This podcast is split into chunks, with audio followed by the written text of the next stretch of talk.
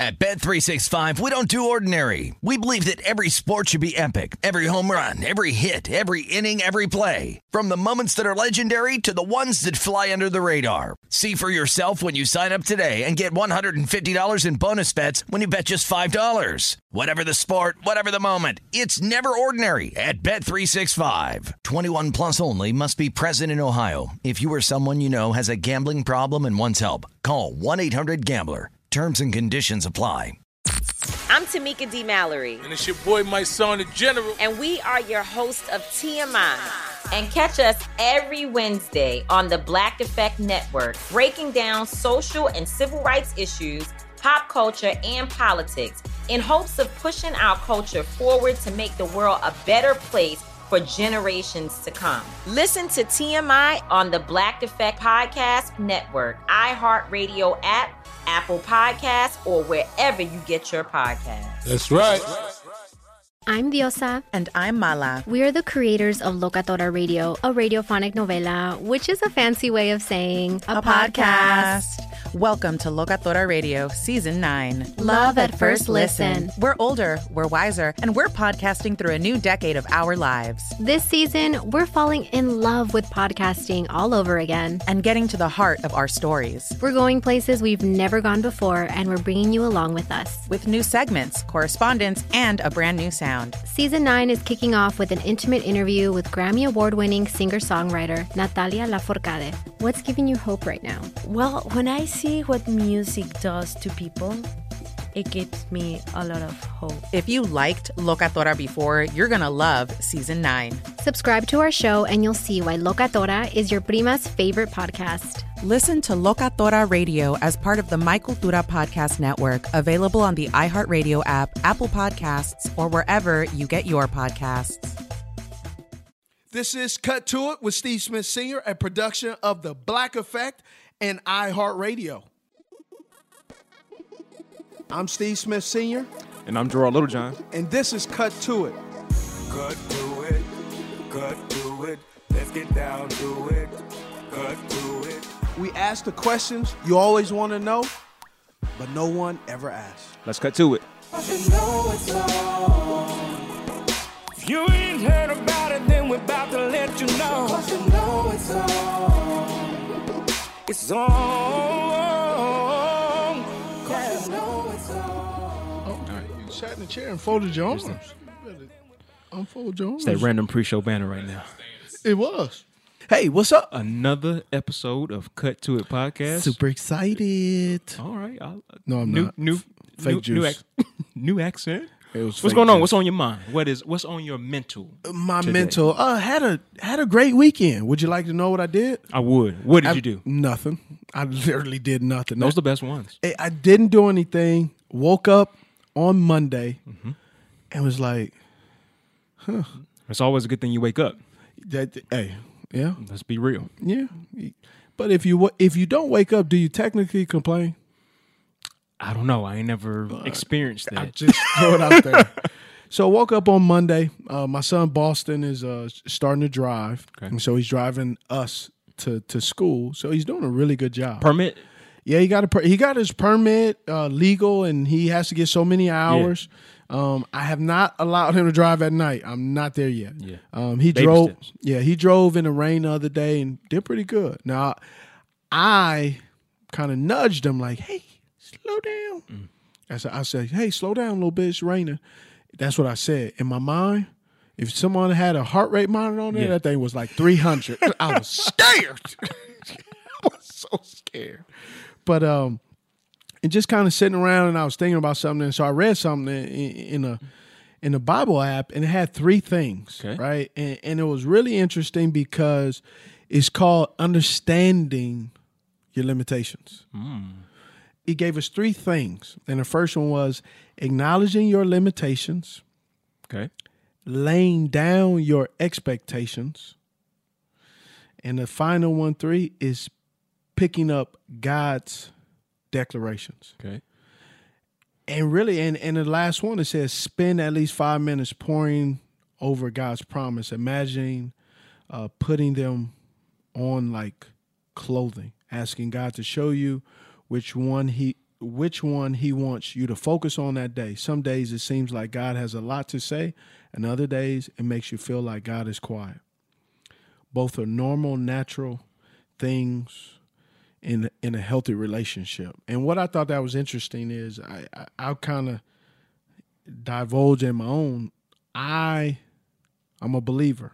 Mm-hmm. I love the Lord. As am I. I struggle with my heavenly father because I struggle with my earthly father. Mm-hmm. And what do I do with that? How do I manage those expectations or manage the lack of follow up or follow through or me guarding my heart because of what has tran transpired or what's happened? And it's not anything to put down on my dad. It's just really more of saying that Steve Smith Sr., 41 years old, four kids, wonderful wife, uh, have a great team that's work that I get to work with on the podcast, and yet still struggle sometimes, still trying to figure out how, what, when, and where. And laying down, you know, laying down uh, those things and just trying to figure out things. So it's it's it's been really cool and it's been really difficult. But I think sometimes just kind of putting myself out there and saying, Hey, I'm struggling today. Yeah. You know, am I by myself? No, I think too often times we think that success is void of struggle. It's pretty much they intertwine together, right? So you can't you can't have success without struggle, and you can't struggle without some success, right? They're they're to me they're one and the same. Too many people Yes. think they're polar opposites. Yes. and they're and, and they're not. Out of those three examples, which one do you, which one I guess caught your eye more, or which one do you gravitate towards, or which ones do you see are are are, are more pertinent? One Or I depends sh- on the day. I could tell you one that I always struggle with, and I could substitute picking up God's declaration. I can substitute. I can remove God and says, and taking a compliment. Hmm. I, I I have been so ingrained and so programmed to the fighter's mentality. You know, fight or flight. I'm a fighter. Mm-hmm. I ain't flighting, but not hearing and accepting compliments. I've so much thrived on negativity and and and my back against the wall that I don't really appreciate sometimes the easy path. And it's not even an easy path. Sometimes I just say, like, why do you necessarily think it is it's well, easy? For me, it's easy meaning, man, just take the compliment. Yeah. It's like, no, they don't believe in me. So let Oh, me. so so what does that do to you? oh, it, it, it's one of those things where I have strived for. I want to have so much perfection that I think accepting excellence is a downgrade. But I've had to settle in.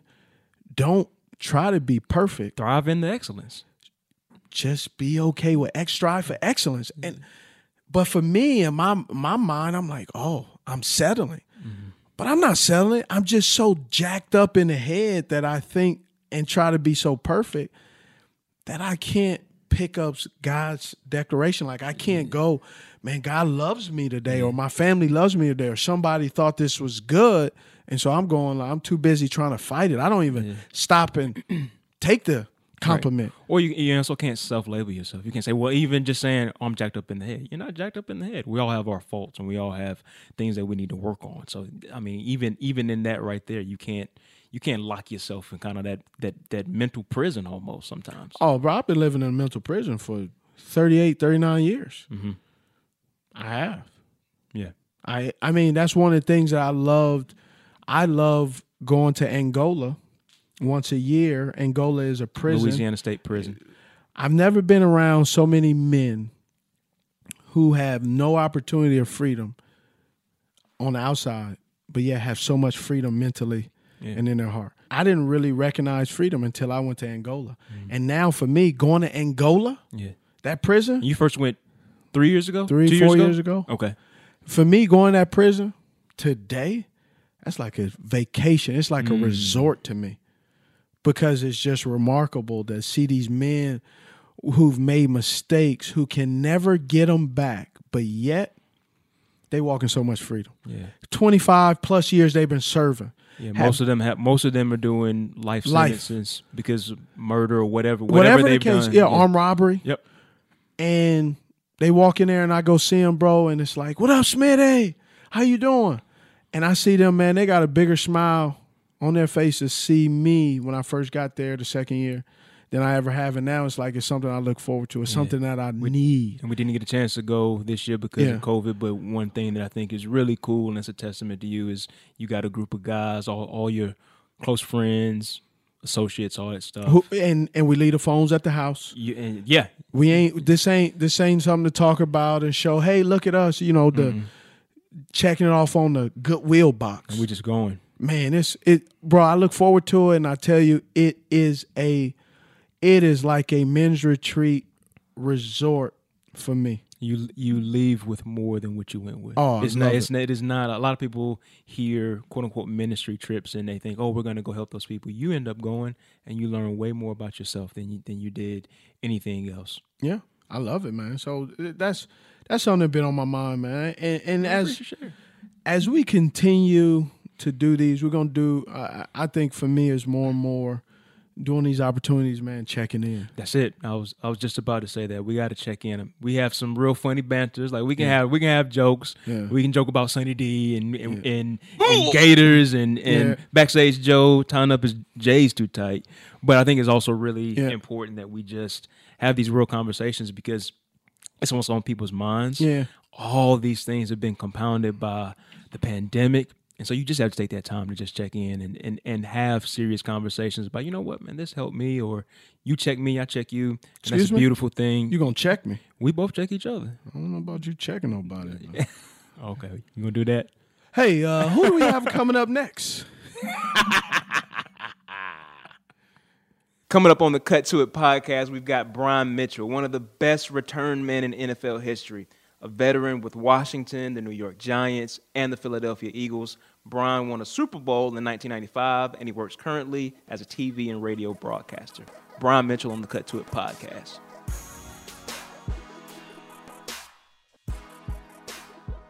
Hey, Brian, we appreciate you joining the Cut to It podcast. Uh, no problem, man. Hey, so our first segment that we have coming up is an icebreaker. It's called Get Iced Up. They're random questions. We may or may not have a follow up. I'm telling you, they completely random. I don't even know what this dude has up his sleeve. So, Smitty, go ahead and uh, welcome Brian Mitchell to the to the podcast. B, what's going on? I like to say buenos dias, buenos noches. Buenos tardes. you be forgetting that. What's up, man? How you doing? All right. You ready? I'm ready, baby. All right, buckle up, buttercup. Here we go. Let's go. what is your favorite hobby? Actually, my favorite hobby is playing golf. You know, um, I would say that that was my favorite hobby. I would have to say riding bikes. Now I've been riding bikes since April, and I've gotten completely hooked on that. So golf has taken a back seat. Oh, okay. That So, biking, that so, you, biking a new wave. so you do you got the biker shorts with the padding? Yeah, I do because the butt was hurt when I was riding without the padding, So I had to go to that, and uh, I've done over two thousand miles since April. So oh, humble brag, humble brag. Oh, just two thousand. Yeah, Brian, I'm trying to get I'm trying to get Smitty on the on the biking wave. He won't do it. I told him the same thing. I've been doing the same thing. I've been taking up biking since probably about Oh, that's so cute. a month or two. Uh-huh. But yeah, same thing. You won't do it though. You you're on the running wave, which is cool. So, I respect it. when you first went biking, Uh-huh. did you have a real bike? Was it a beach cruiser? Was it a BMX? With No, I've always well. I I bought a bike in 2014. Lorenzo Alexander. He uh had a um, Oh, yeah. Zoe had a, a a a charity bike ride, so I went out and purchased this bike, and I rode it then, and I didn't ride it again until this year.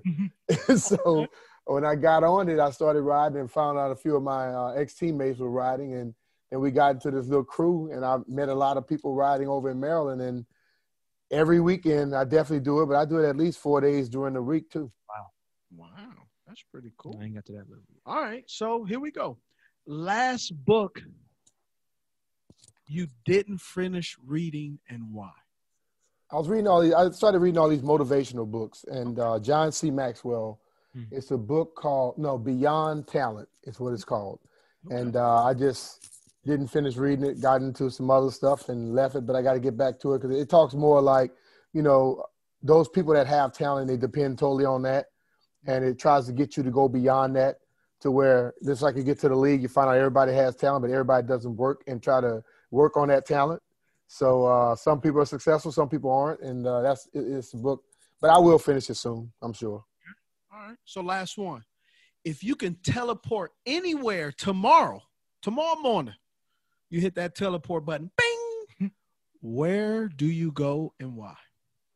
I'm going to Hawaii, Mm, hanging out in Maui because it's just when I'm there, it's so tranquil. My favorite place.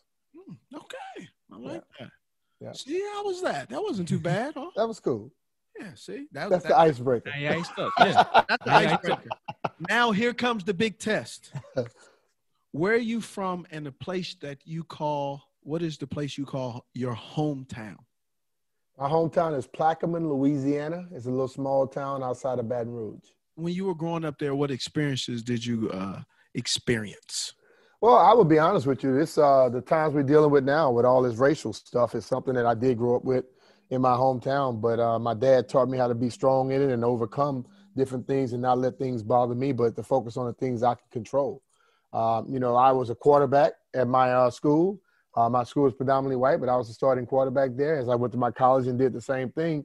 But my dad, being a military guy, taught me about hard work, believing in yourself, and making sure you take care of your education and good things will follow you. You know, and I, I wasn't one that was going to back down from many people. So, you know, when you grew up with, with a military father, and like I told, I was telling Joe a story. We'll probably get into this later on, but my dad, five foot eight, about 175, 180 pounds, boxed in the military for 15 years. So he basically transferred all of that that he had in him into me.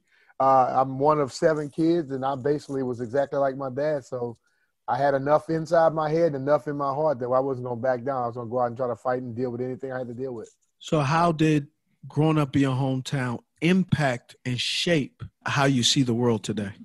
Well, I, it showed me that everybody is not exactly the same way. Hmm. You know, because along my uh, life, I've seen black people that I did not like being around. I've seen white people that I love being around, and vice versa. You know what I mean? On, on both of those sides, and I think it comes down to the the, the heart of a person. Yeah. And it, it, it taught me that because there were people and families in that town that did things for me that was not the ordinary way of a lot of folks in my town. And then on the other side, you know, there were people in the neighborhoods that I always hung out in that you had to always watch everything because they were trying to take what you had. So as I became to be a, a, a young man and become an older man, become a, you know, a, a more seasoned man, I understand that you judge people based on who they are and what they what they show you, not based off of what somebody else told you about them, not based off what you thought think about somebody else. But I don't try to sit up there and say, well, this person is this because of that. No, let me see who he is to me because I don't know the experiences that they may have had with somebody else. Because a lot of times the experience make you deal with a person in a certain way. Mm. So, you know, if a guy treated, you know, somebody when I was in school in college, all the time, man, I don't like that dude. I'm like, why you don't like him? They never tell you why they don't like somebody because it's so it's something that they did wrong and the other person didn't do anything wrong. The person just checked them on it. So uh, by becoming a person who pays attention to things around, pays attention to my surroundings, it's taught me to become a better judge of character from our people. Hmm. Over there. So many preaching. gems. Did you expect me to be asking you all this like this? Be honest. I'll be totally honest with you, yes, because you know, look, I, I, I told you before I was a fan of yours, man, and the reason I say that is because you know people just judge it by the way that you played the game. I judge by the way you played the game, but also listen to the stuff you say after something happened. Hmm. And I figure you were a smart dude. You see what I'm saying? And that's the whole thing about it. When you start digging into somebody, you want to find out about them. It's not the surface. Like John Thompson, who just passed away recently, told me a long time. Ago. He said, "Man, don't let people judge you by sound clips of your life." Wow. and think about that. So if you say something, I'm and taking on it right now. if you if you say something and somebody got that on a uh, on on on a, got a little a recording of it and just always play it, people judge you based off of that clip, but they don't know all the charitable things you do. They don't know how hard you had to fight to get to where you are. You know, and I think that's the whole thing about it. When you start paying attention to people, you can figure some things out instead of just going around j- judging them based off of what somebody else told you. As a kid, Mhm. how did you f- see football S- as a sport, as a job, as a way out? as a- I saw it as a way out. You know, my, my mom and dad. I, I look. I always felt rich because of the love that I received from my family. Wow. But I knew that my mom and dad didn't have the money to just send me to a college. So when I started playing sports, and like I said, I I'm the youngest of seven kids, and I have four older brothers. So uh, I'm five and a half years younger than my brother that's next to me. So when I'm playing with my relatives, my street was one way in, one way out. All 40 homes were relatives, and they had a bunch of boys on the street. So eventually, little little little Keith that they called me, my name Brian Keith Mitchell, they called me Keith. I had to start playing with the people that were older than me, and when I started realizing that I was kind of good at it, and my dad started saying, "Man, you might be able to get a scholarship one day." So I'm thinking, get a scholarship, I can go to the college. You know, I can get out and go do the things I want to do. So I saw it as a pl- place of having fun and being around my friends. But my ultimate goal was to get a scholarship so I can be able to go to college without my mom and dad, you know, having to worry about that. I don't want to be telling of your your age, but you're born in 1968. You're born in Louisiana. How has Louisiana changed since you were a kid? Uh, I don't think it's changed drastically. to be totally honest with you, I think it's very similar. Yeah, it's a southern state that's kind of lost. To be honest with you, uh, but I think that you you find that when you like what I was saying earlier, when you begin to deal with people on a personal level, you find out that it's not totally the way that people see the cover of it. You know, I have a bunch of friends there that are very prosperous. You know, both white and black, and uh, they try to change and they try to make a difference. And you know, I still love going home because the people are so much more hospitable down south than they are up north. I still love to go down there and eat the food because the food is the best that you're going to get. If you've been to South Louisiana and North Louisiana, two totally different states. Um, you know, down south we have a little fun. Up north they're a little dry. Up North Louisiana? Yeah. I hate to I hate to be dumb, but I'll go ahead and be. What's the difference between the north and south? Like I only been to, so I've been to uh I've been to Angola. So I I, I go there once a year. Uh huh. Um, to Angola, the prison down there, Yeah. and then other than the Saints, I, I've never So really never gone. We've never gone past New Orleans to Baton Rouge. Yes, That's- like I don't know the right there. I don't know the difference. Yeah. So what's the difference in North Louisiana and South? Okay. to me, I'm like, I Right. I just thought it was Louisiana. Nah, when you're in South Louisiana, it's basically more of the, you know, I think it's a combination because you can go to different little towns and areas and even New Orleans. When you're in New Orleans, you don't really think you're in New Or- in like Louisiana. You think you're like in like uh, uh, uh, more of a Caribbean island where they have a lot of fun all the time. you get what I'm saying? Yeah. Uh, it's a lot more fun and festive down south. Up north, they have dry parishes. You know, like dry parishes. a county it's counties in every state except United, except Louisiana. It's parishes in Louisiana. More of the French, uh, uh, the French, I guess, uh, touch, touch that goes there. So the dry means that they don't serve alcohol. Mm, okay. There's no such thing down south. It's served everywhere, and they probably still can serve it to 18 year olds because they changed the laws when they when they changed the law from 18 to 21. They said private clubs at 18 you can have beer and wine. They changed it back the other way. Mhm. But up north, it's different. It's just totally different. Yeah, I, we call it Lower Arkansas, to be honest with you. That's where it came from. We have to take a break, and more than anything, we got to pay some bills. Mm-hmm. You got check. I love Cut to It, and I I love it even more when you download us and subscribe. And you can follow us on social media too, Smitty. Where where at? That's at Cut To It on Instagram. What about Twitter, At Cut To It. Facebook? Cut To It featuring Steve Smith Sr. What about online? And you can follow us at cuttoitpodcast.com where you can buy merch and you can subscribe to us wherever you listen to podcasts. I got all my answers question. Um, ah. I got all my questions answered. That's what I'm here for, brother. Cuttoitpodcast.com. At Bet365, we don't do ordinary. We believe that every sport should be epic. Every home run, every hit, every inning, every play. From the moments that are legendary to the ones that fly under the radar. Whether it's a walk-off grand slam or a base hit to center field. Whatever the sport, whatever the moment. It's never ordinary at Bet365. 21 plus only must be present in Ohio. If you or someone you know has a gambling problem and wants help, call 1-800-GAMBLER. I'm Elliott Connie, and this is Family Therapy. My best hopes. I guess identify the life that I want and, and work towards it. I never seen a man take care of my mother the way she needed to be taken care of. I get the impression that you don't feel like you've done everything right as a father. Is that true? That's true. And I'm not offended by that. Thank you for, for going through those things and thank you for overcoming them. Wow. Thank God for deliverance. Every time I have like one of our sessions, our sessions be positive. It just keeps me going. I feel like my focus is redirected in a, in a different aspect of my life now. So, how'd we do today? We did good. The Black Effect presents Family Therapy. Listen now on the Black Effect Podcast Network, iHeartRadio app, Apple Podcasts, or wherever you get your podcasts. I'm Tamika D. Mallory. And it's your boy, my son, the General. And we are your host of TMI. New year, new name, new energy, but same old us. oh, yeah. And catch us every Wednesday on the Black Effect Network, breaking down social and civil rights issues, pop culture, and politics in hopes of pushing our culture forward to make the world a better place for generations to come. But that's not all. We will also have special guests to add their thoughts on the topics, as well as break down different political issues with local activists in their community. If you like to be informed and to expand your thoughts, listen to TMI on the Black Effect Podcast Network, iHeartRadio app, Apple Podcasts, or wherever you get your podcasts. That's right.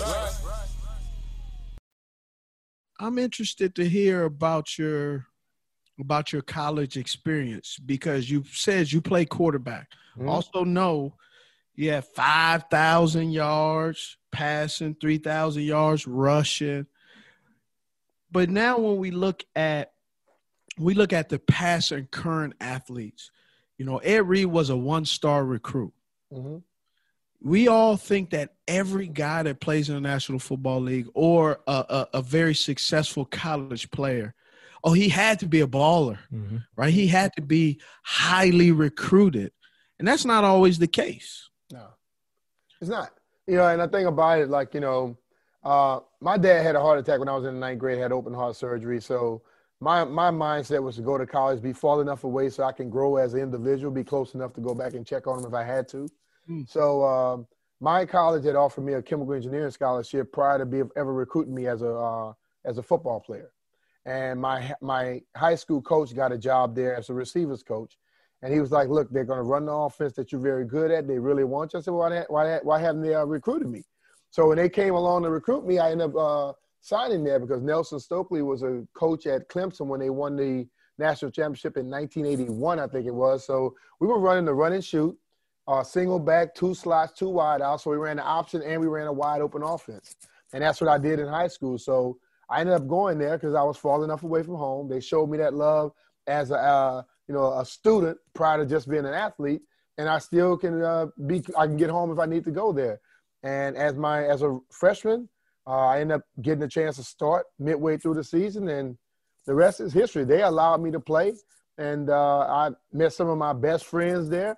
And you know, but the thing of it, I was highly recruited as a quarterback, but I didn't want to go to a school that was going to just let me only run the football. I wanted somebody to give me a chance to throw it and run it. And, you know, I chose that school and hell, the league still found me. I got 14 years out of that. I guess it's a success. We always hear these stories about a player. Well, I, he picked up playing sports or picked up playing football um, his junior year, right? He he was on the band team. He was uh-huh. he he was he was playing the clarinet. Somebody saw him uh, during PE and he slammed the basketball. They saw how athletic yeah. he was. Why don't we ever hear about quarterbacks? Well, he play, he started playing quarterback his junior year, senior year of high school, and having success from there. I, have never really, we've never heard yeah, that story. Really we've heard running backs who, you know, never played or was on the band. That's mm-hmm. Mike Anderson. Mm-hmm. Uh, we've heard other people. The kid, uh, Clay Chaseborn or, or, or so he played at Notre Dame. He's from Canada.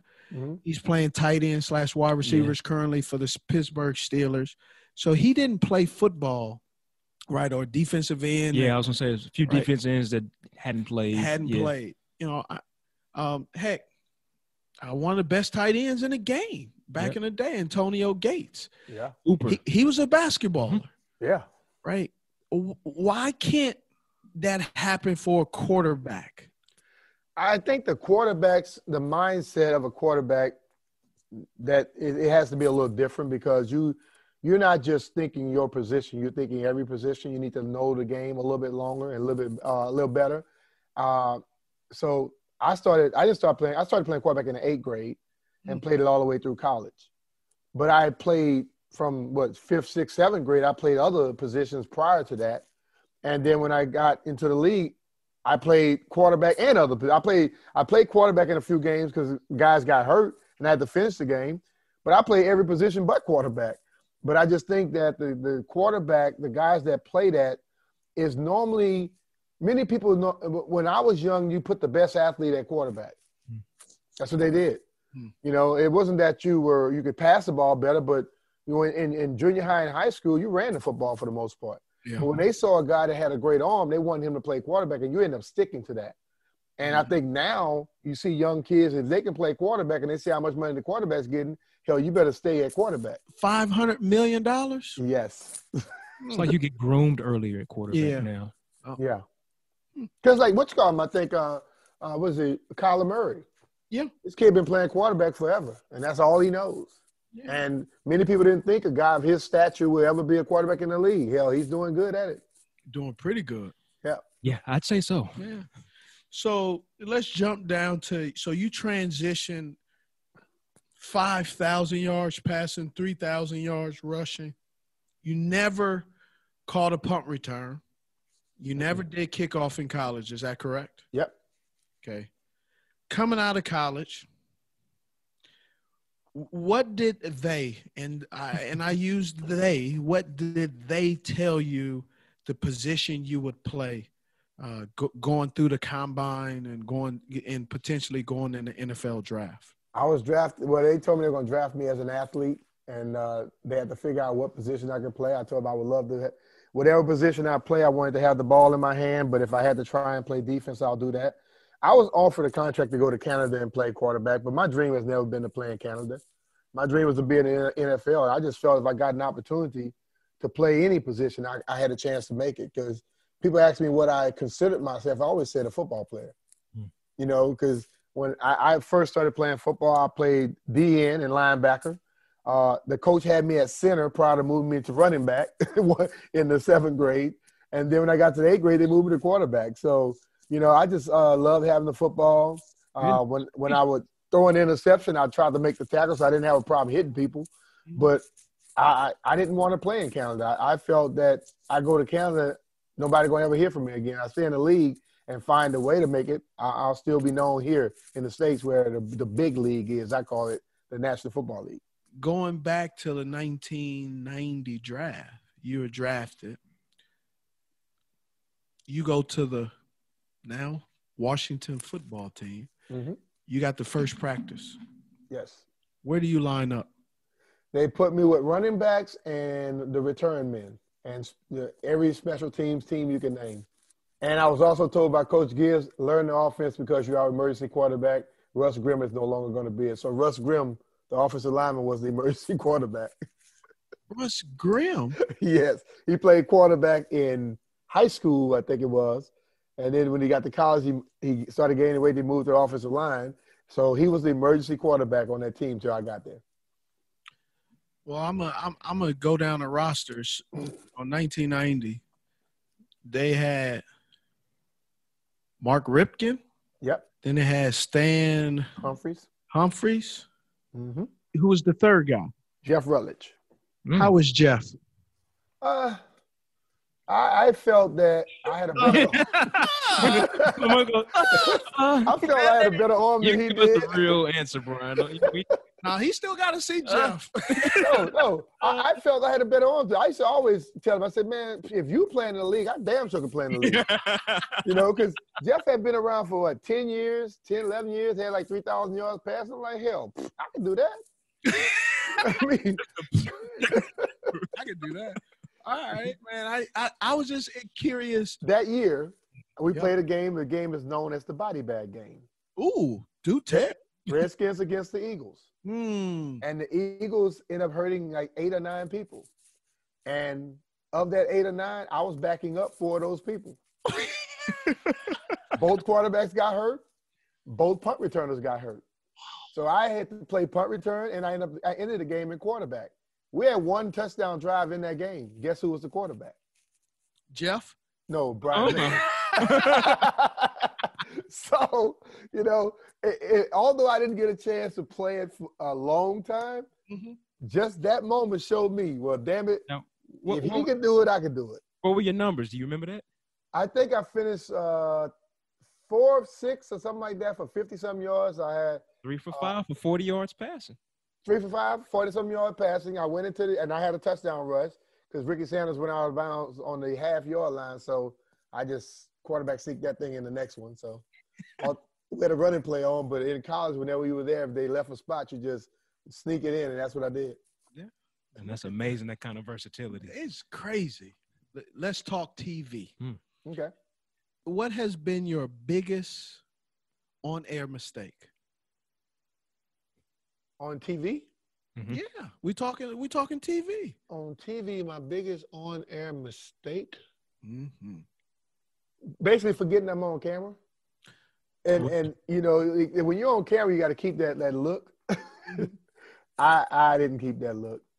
I was basically giving a guy like you don't know what the hell you're talking about look, Hmm. and they were in my ear saying you're on camera, you're on camera, and uh, you know I I I may- I, would I would have thought it would be me cursing because I normally can let things just fly. I know. But you- I've been I've been I've been I've been very good at that because I know that you know the company gets fined. If they get fined enough, you'll be gone. So I kind of appreciate that. Might- Write that down, Smitty. You might want to that I wrote piece that of down. information back pocket. The companies get fined. huh? Right. Well, you, if you want to, you want to get fired and stick it to a company. Go. So yours was yours was more or less a face. It wasn't anything that you said. yeah yeah it was yeah it was it was a face. what What advice would you give me, um, being on TV? Because you're a veteran. Uh, I, I would tell you like James Brown told me, continue being who you are because the way that you are and the straightforwardness is what is, is what people really want to hear from you. But I would say this: like make sure you just do your research and stay on top of everything. And if you want to improve your your knowledge of the actual ins and outs of the TV industry, you know, you have time, take the time to do it, but don't ever change who you are. You know, because I watch people get on camera and they become somebody else, and I'm like, what the hell are you playing a character or something? You know, it's like they're talking to you. As soon as the camera come on, like they their voice changed, they stand straight. I'm like, what the hell is this?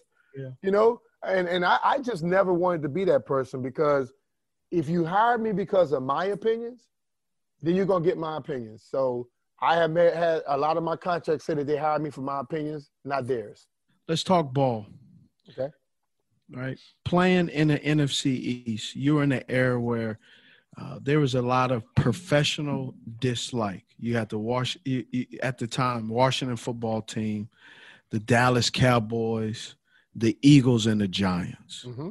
What was that experience? Because watching it, man, you guys hated each other. It, it was the black and blue division we called it because if you played in a if you played in the NFC East and you came out on top, you basically were going to be somewhere around the Super Bowl that year, and we all knew that. So uh, I know people look at games this year and there's normally two teams in the division that are rivalries, but hell, we had a rivalry with everybody that was in our in, in the division, you know. And then I played on three of the different teams. So when I go to Philly, I find out that they dislike Washington and Dallas and New York just like we did here in Washington. And then I go to New York and it's the exact same thing. But you know, it, the thing about it, all of the teams were good. You know, when you're battling people and and they knock you out the playoffs, or you're battling them to go to like the conference championship and you lose that game, that's a lot of dislike. But when you're just horrible and you lose to a team, what what, what you gonna dislike? You know, and I think as I look at you look at the names, the Reggie Whites, uh, Lawrence Taylors, you know, uh, all Emmett and Troy and and and uh, uh, Michael over in Dallas at the time.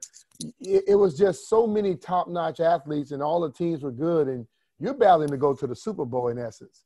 So if you don't dislike the person who's gonna take money off of your uh, out, your- out of your pocket and take food off your table, then something is wrong with you. And when I got to Washington, it was instant. They made sure you did not like Dallas first, and then the Giants and Eagles follow right behind very closely. Program you right out the gate. Yeah, Oh yeah. oh yeah. Oh yes. And look, I, I came from Louisiana, Steve, trying to wear some sleeves, you know, and Monty Coleman walked up and took some scissors and just cut my sleeves and say, We don't do sleeves here because you look like you're soft. Well, with that being said, what do you think about the current NFL player today? Well, I think that they are given too many damn options. Hmm. Tell me how you, you know, and that's the, I think it's just like kids today. Okay, when I was growing up, wasn't no damn one eight hundred number, wasn't no nine one one. You got your butt whipped, you got your butt whipped. You learn from your mistake. Today, and then all of a sudden, when I got a little, I started getting older. I started saying, "You got a what? You could call somebody on your daddy, and you're still living." you know. Then you look at the NFL now. They give them too many options. You know, we we we, we had two of days in full gear. You know, and and I also saw a lot less injuries back then. Yeah. We had some days we had three days. Okay. Now I look at these guys, they rarely practice and then they still complain. Yeah. So they're given too many options. And we all know if you got kids, if you tell your kids this is what you're gonna do, they're gonna do that. They'll learn how to deal with it. Some kids. All right, there's a lot of parents out there. They think it's uh, they think it's a democracy. Yeah.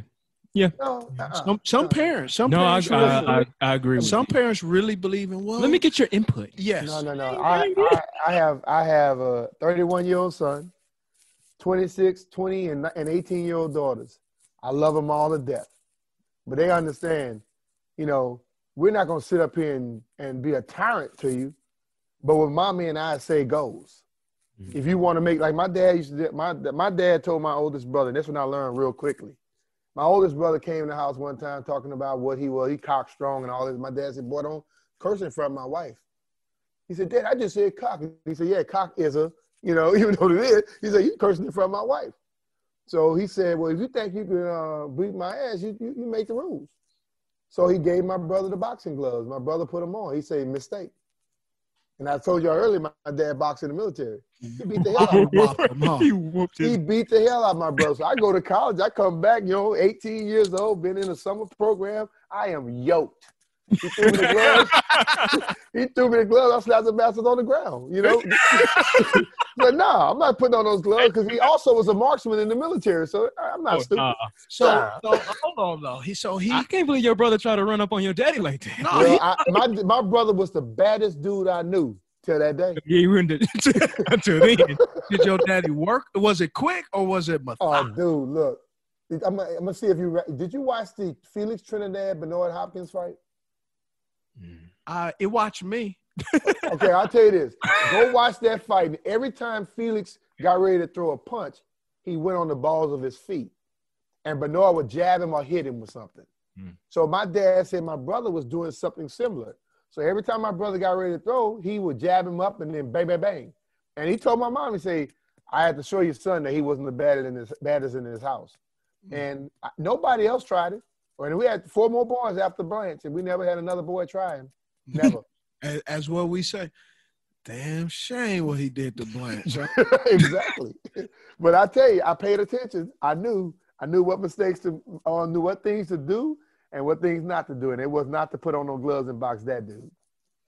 How were you able to play as long as you played?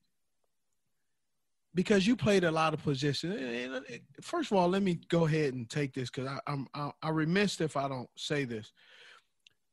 You were a plumber, and what I mean by plumber is this: we don't really resp- respect plumbers. We don't respect electricians till especially with a plumber, till your toilet get clogged up. There you go. And you, You knee high You in some need 'em. shit. You need them. And you. you need them. And then that's what we, especially in what we're in right now, they're called essential workers. When we need someone, we we we just can't call somebody up. We need a specialist. Yeah. And you were that specialist. You did everything. You you played punt returner, you were the kick returner, but also you played multiple positions when your team was punting to the uh, the opposing team's punt returner. You went down and covered those kicks. Mm-hmm. you played everything. For me, Steve, I, I I I looked at myself as a football player. I felt I could do many things, but when I trained, I trained to get ready for a football season.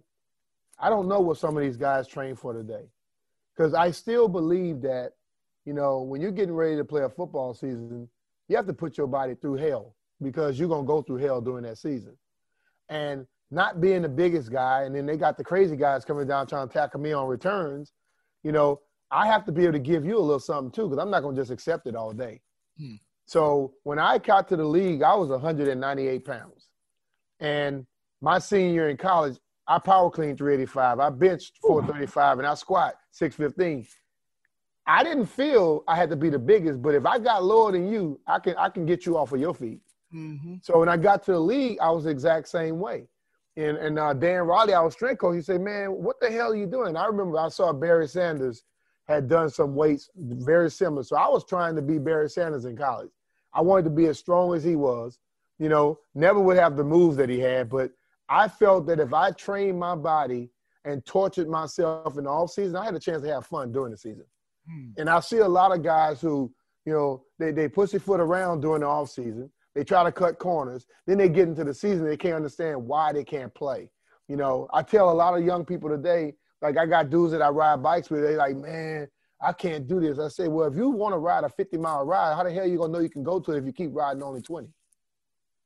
Hmm. So you need to go ride 50, ride 55, so you can know you can do it. So the things I did in practice, like Ernest Byner was my dude. Ernest Byner taught me, you know, how to go beyond. So when the games came around, it was easy. And I think a lot of guys today never ever push themselves to the limit. They never test themselves. They don't know if they can. They just think they can. Or the coaches expect them to do it, but they don't know. But I tried my damnedest to push myself to the to the limits. And growing up with a military dad, I was pushed to the limits my whole life. So what the, what the different what difference was, was it now that I was becoming a man myself? I think it's about that time. Just uh, take a little breather. Cut to it, cut to it. Let's get down to it.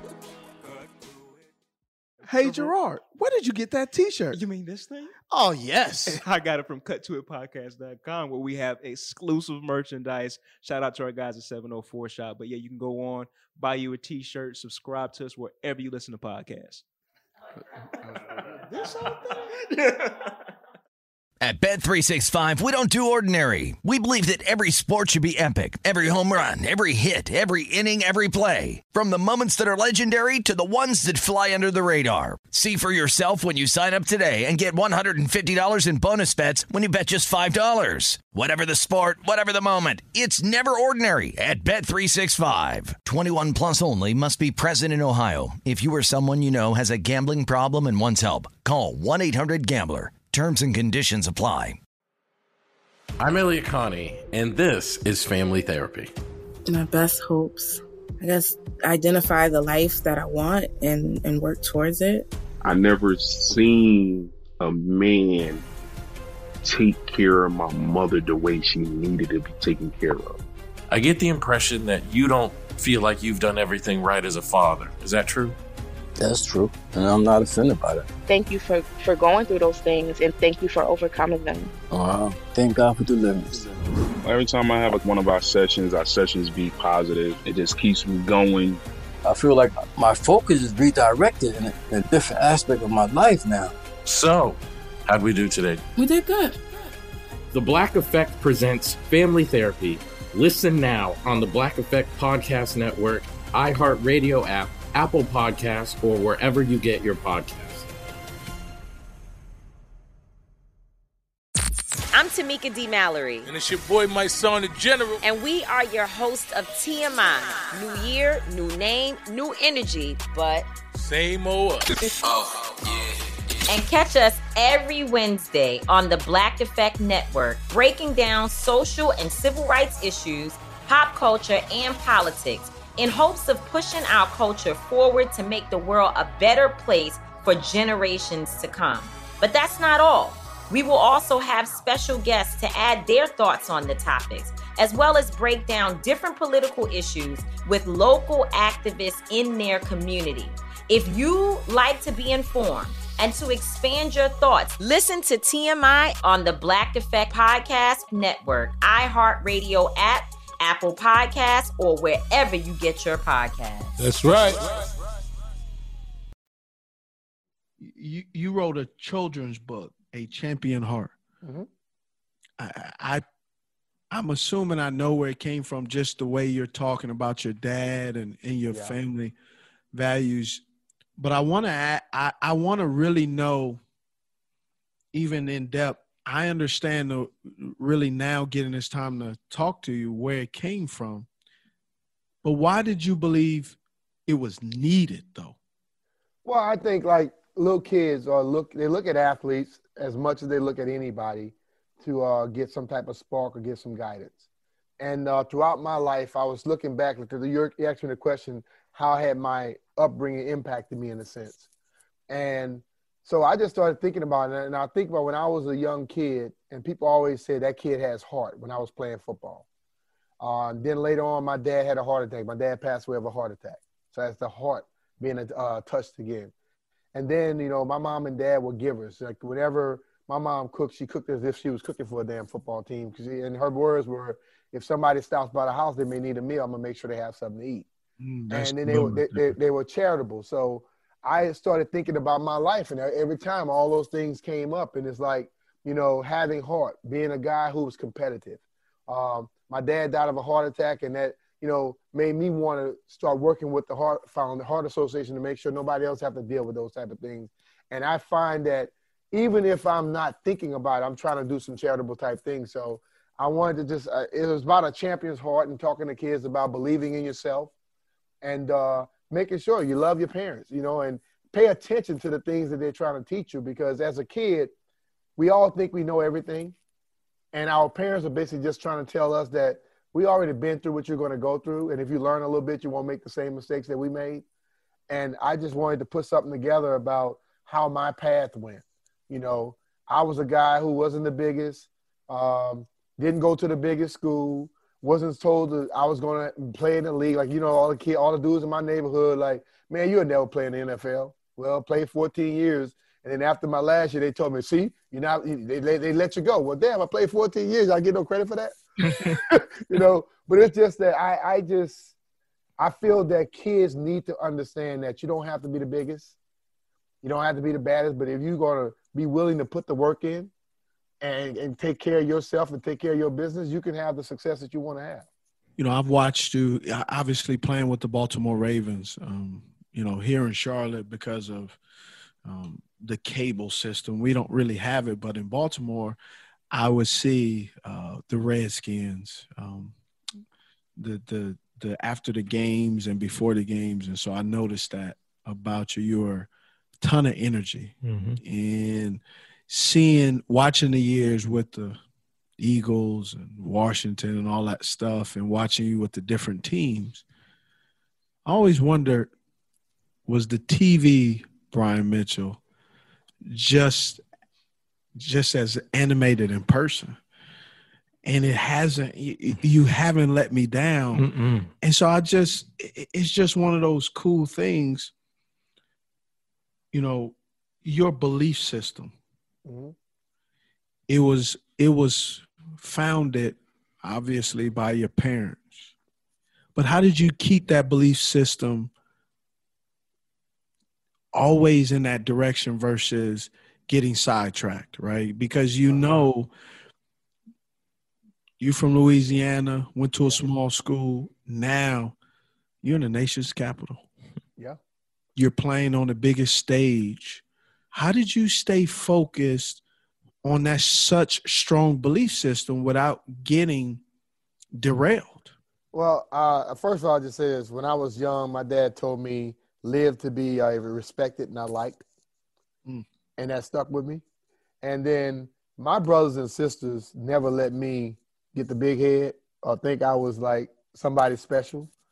So when I went home, it was always about, you know, after my dad passed away after my first season, it was about what my dad said. And, and, the thing about it, my pop's been gone since 1991.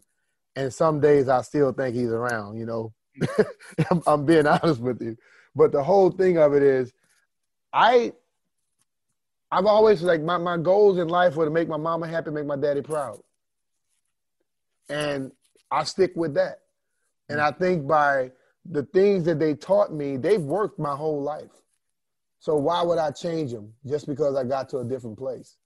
You know, when I first got up here to DC, I was uh, exposed to different things people were offering, but it wasn't what I was about. You know, I came here to play football. I didn't come here to be everybody's friend.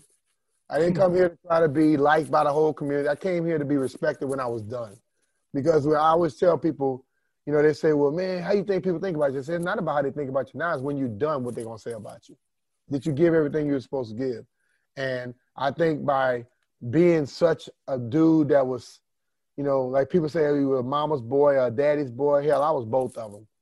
Mm-hmm. And I wanted to make him proud. And when my, my dad passed away, my mom was still around. And I had told my dad, if anything ever happened to you, I'm going to be here for. And he said, I have no doubt. I know you will. You know, so I stayed trying to be the guy that they always wanted me to be. And I, I wasn't perfect with it all the time, but I would say if I was going, if I failed, it wasn't going to be often, and it wouldn't be the same thing again, because I was going to always think about the fact that make mama happy, make daddy proud. Mm. Wow, that's that's so amazing. I know I can probably speak speak for Smitty when I say I can only hope and pray that my kids view me the same way. Mm-hmm. oh sure. yeah. And see, that's one day my daughter, she, I told her, I said, I don't want anybody to give me any gifts. Just take a piece of paper and a pen and write what I mean to you. Mm. And she told my oldest daughter was like, look, dad, if I can, if I one day I have half of the work ethic that you have, I'm gonna be a success. Mm. That's it enough for me. you know, because they they getting it. They see what you're doing. And I think for, for us as parents, we just want to know that our kids understand what we're trying to do for them. Because my daddy told me, you know, and half the things I know in life are what my pops told me. He said, man, make sure my grandkids' lives are better than yours was. And I'm trying to teach my kids the same thing. If they can make their kids' lives better than theirs were, that's the way you start legacies.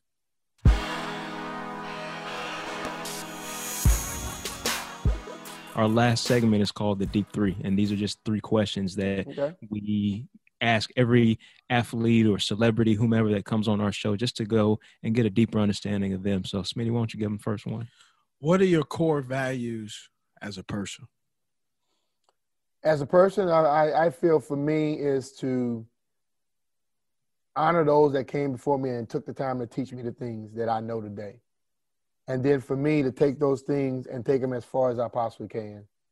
And to respect people the way I want to be respected and I think uh, the and and and be thankful every day for what I was given by the higher a higher person that's higher than all of us and God. You know, I was given talents, and I've always told people my thank you is to take those talents as far as I can. And uh, if I do those four things, I think I'm gonna touch just about everything I need to touch in life. Mm.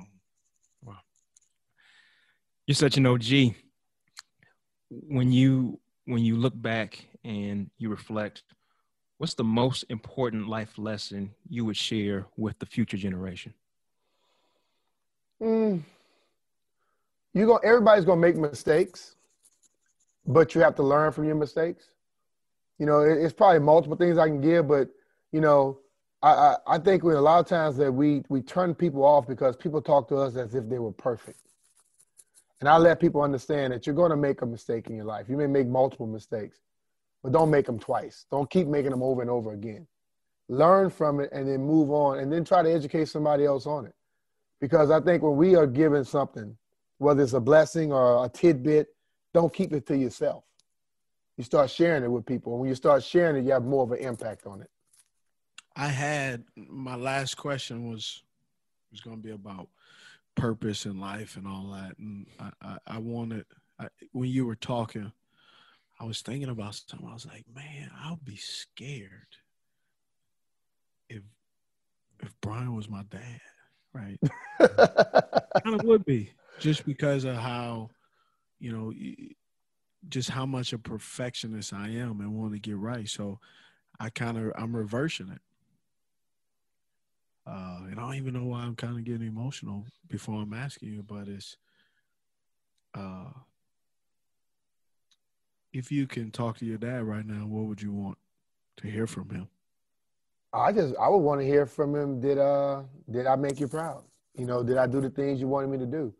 And, to be be honest with you, Steve, it's just some days I wake up and I just want to ask him, what should I do? You know, how should I handle certain situations? Because he always seemed to have the answers. You know what I mean? And hell, I, like I said, I got three daughters that are 18, 20, and 26. And hell, that's a challenge when you're growing up with those daughters and stuff like that. And because my we had two two girls and then five boys afterwards. And I want to know when they started hitting certain ages, you know, how did he have to deal with it? Being such a masculine, strong dude, how did you deal with the femininity of your daughters? Mm-hmm. You know what I mean? Because mm-hmm. sometimes I don't think I get it right, you know, and I, I I do everything to make sure that they're happy and they they know that I just want them to be safe, but I don't want to be overbearing. But then again, I don't want to not do enough. You know what I'm saying? Yeah. And if I could have that conversation with him, you know, and hell, I just wish he could have gone through this. My dad died after my rookie season. So I started accomplishing some major things after that, and he wasn't there. You know, I wish that he could have gone on that journey with me because I think it was meant for him to be there. And I think people always tell you they're looking down upon you, but I want him to be beside me. You know what I'm saying? He probably was, but you know what I'm saying. Yeah. I, the reason I, I guess the emotional is uh, my grandfather impacted my life that way. Like even some of my family say that I'm. I'm more like my my grandfather than my dad. Mhm. And so talking to you and hearing that, there are times in my life, like being 41, there are times like I I believe in God, I love God, but also there are times where I don't want the conversation internally with God. Sometimes I want someone that I'm very like, someone that I got my values from is my grandpa. And Sometimes I want that hug. Yep. Sometimes I want that that spe- that particular touch that I know only he gave me that no one else can give. I love my wife. I love my boys. I love my my my, my best friends and but I need my grandpa at times. Yeah. You know, just listening see, to you, it just hit me. I don't know why. I'm over here like I'm over here tearing up, bro, and I don't even But know. you know what, though, Steve? Yeah. That I tell people over and over again. You know, throughout our lives growing up, people always tell you something about, oh man, you know, men don't cry. No, when you cry about something that makes that, that you really feel something that, that's been impactful to you, that is being a man. Yeah. A man, a man is not trying to hide your emotions, hide your feelings, run from things. No, it's it's what you got to where you are because of what your grandfather gave you. He instilled some stuff in you that if you didn't have it, you probably wouldn't be the person you are today. Absolutely. So that makes you emotional. And I have look, dude, I'll be driving down the road sometimes, and all of a sudden something will pop in my head, and boom, here comes some damn tears. And I used to say, "Damn, I'm getting soft when I'm getting old." But you know what? it, it, it makes you understand, like, you know, as you go through life, what's important and what's not. It's not. It's not important for me to try to make somebody think I'm a certain type of way. It's important to be who I am and be the person that the people that took the time to try to make me become this person that they understand that you know what he took heed to it and became something. So if I'm gonna cry because I'm thinking, and I don't cry because of things that are always sad. Hell, some of the things that are happy make you make you cry. Yeah. You know, I got my fourth kid in college. You know, hell, I'm happy as hell. I was crying because I put some work into that, and then for to see them finally getting there and doing the things, and I'm seeing them. Everybody leads the other and teaches the other something. That's what I worked on. So that that makes me happy, and sometimes that happiness comes in in the, in the form of a damn cry. for for me, there are some players that is more than just, you know, knowing or getting their respect. It's it it, it brings me back, and I think that's why I kind of triggered this. It brings me back to being on 126 in Avalon, and and and sitting there watching football and and and knowing, you know, being on the West Coast, bro. I you know I wake up at nine o'clock, games are on, Mm-hmm. and and seeing these players, you know, Bo Jackson, Tim Brown, but Brian Mitchell, those quote unquote little guys that had a big impact in the game. Right. And and mm-hmm. and that's who you were. You were that guy that I kind of looked at as like, I hope I can do that. Well, you oh, damn sure did. Well, I appreciate you damn sure did, man. And, and that's look, I, I I appreciate you just telling me that because watching the way that you played is always that, that made me happy, dude. Because I, I I love seeing guys who go out there and you know they're serious about their business, but they have fun doing their job. Yeah. You know, a lot of guys don't have fun. you are those guys that I watch. You are those guys, y'all punish people. And so I, I grew up with the narrative based on what my grandma, my grandpa taught me was those are the people you have to play like. If you want to make it, that's who you got to play like. And and so even though I played in a different era, I played like the players that I watch. And those players that I watch, they were no nonsense. Yep. They they as we say, they play for keeps. That's it. So thank you. Um, very blessed to be able to talk to you. Um, in my mind, one of the greats, um, a legacy builder, um, a tone setter. And man, um, we appreciate your time, dog.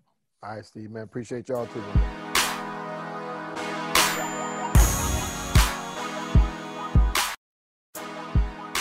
So I know we were talking during this interview, Smitty, on most embarrassing TV moments, Yes. and I just so happened to uh, to pull yours.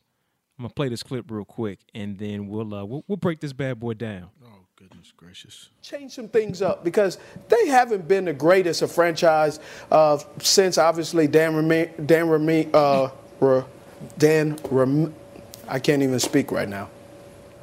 Marino. That was terrible. Man, well, what?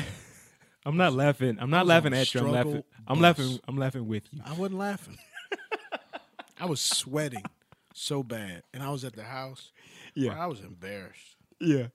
So with, I- I guess it's fair to say that's that's probably your most embarrassing TV Oh. moment by far, right? Yeah. I- Dan Marino. Of course, you know it now, but in in the moment with the lights on and being on national TV, I mean, it just you got just to get you. you get stuck like Chuck. her her on the struggle bus. Beep beep. Rank, rank. I was I was driver and in the front seat. Was terrible. Goodness Oh gracious. man, but hey, you bounce back, man. You do a Did heck I? of a I- man. Listen, you a heck of Jury's a still out. You, you a heck of an analyst. We got a chance to talk to Brian. Definitely, he gave us so many nuggets on you know his on his outlooks, Yep. hi- what he's been able to do in the television industry, and we were blessed to be Yeah. in some good company during that interview. We were, and I, I got I don't know why I got all emotional and got all I got teary eyed. Man, I mean, I I feel you. It, it was definitely. Uh, I share in the same sentiment. My my grandfather is by far the most impactful man I've ever met in my Yeah. life, and some of the things he instilled in me, being a man of character, being a man of integrity, like leading with that, is something that you know I I, I, I never waver on that, and, and it's just I can I can hear him. He he passed away when I was thirteen, but I remember vividly conversations from when I was five, six, seven. I mean, just the the impact. Him being a policeman, him being a business owner, like there's just so many things he put in me that, man, I I I'd give my right arm to hear his voice again. I can Bro, tell you right now. What's crazy is uh all the stuff he put in me, I can care less about. I just, you know, just sometimes want that. You just wanna from- hear. Yeah, yeah.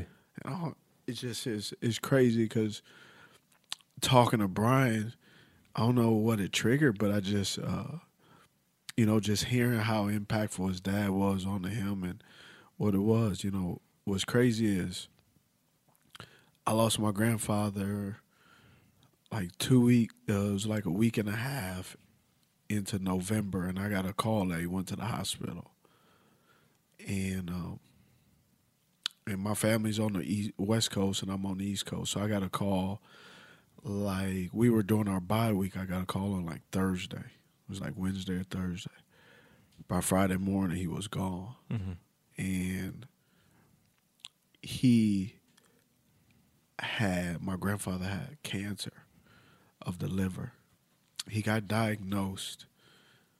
Um, he went to the VA because he was a veteran. Um, and when he got diagnosed, he said, "Cool," and he walked out of the hospital and he never went again. Hmm. He was on the steps and fell down the steps. He passed out because he had it had spread to his lungs and it fluid on his lungs. And when he went into the hospital, just like my grandpa, the G that he was, he said, How long am I going to be in here? Unfortunately, he passed like the next day.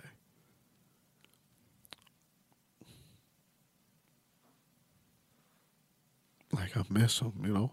Mm. But a man gets cancer diagnosed and he don't say a word. He just kept going till really he could till he couldn't go anymore. So for me, man, it's like I hope I'm close. You know? Oh man, you're definitely close. You you have arrived, and nah, but yeah, your words. You gotta, you gotta, you gotta. I ain't close Receive it. You gotta receive it, and so you trust me. He's looking down. He's proud. Both our grandfathers are proud, and you gotta hold your head up and know that you are walking in everything that he put in you. Yeah. Appreciate it. But I still miss him, you know. Cut to It with Steve Smith Sr., that is me, is a production of Cut to It LLC, Balto Creative Media, The Black Effect, and iHeartRadio. For more podcasts from iHeartRadio, visit the iHeartRadio app, Apple Podcasts, or wherever you listen to your favorite shows. From Cut to It, executive producer Steve Smith Sr., co host Gerard Littlejohn, talent and booking manager Joe Fushi, social media manager Peyton Smith. From Balto Creative Media, Cut to It is produced by Brian Baltashevich and Meredith Carter, with production assistance by Alex Lebrecht, production manager Sarah Pollock, theme music by Alex Johnson, lyrics and vocals by Anthony Hamilton. You ain't heard about it, then we're about to let you know. Cause you know it's on.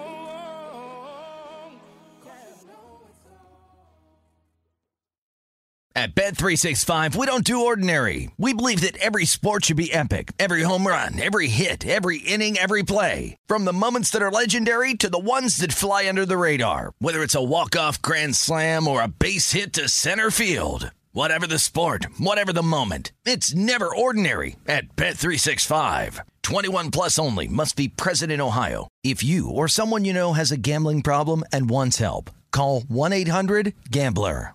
Got my Prevnar 20 shot. It's a pneumococcal pneumonia vaccine. For us, wise folks, it helps protect. I'm 19, strong. And asthmatic and at higher risk? Get vaccinated. But but nothing when grandma speaks. Grandson listens. 19 or older with chronic conditions like asthma, diabetes, or chronic heart disease, or 65 plus, you may be at higher risk for pneumococcal pneumonia. Prevnar 20 can help protect you with just one dose. Prevnar 20 is approved for adults to help prevent infections from 20 strains of the bacteria that cause pneumococcal pneumonia. Continued approval may depend on a supportive study. Don't give Prevnar 20 if you've had a severe allergic reaction to the vaccine or its ingredients. Adults with weakened immune systems may have a lower response to the vaccine. Side effects include pain and swelling at the injection site, fatigue, headache, muscle, and joint pain. For full prescribing information, please call 1 855 213 2138 or visit Prevnar20.com. Ask your doctor or pharmacist about getting vaccinated with Prevnar 20, even if you've already received another pneumococcal pneumonia vaccine.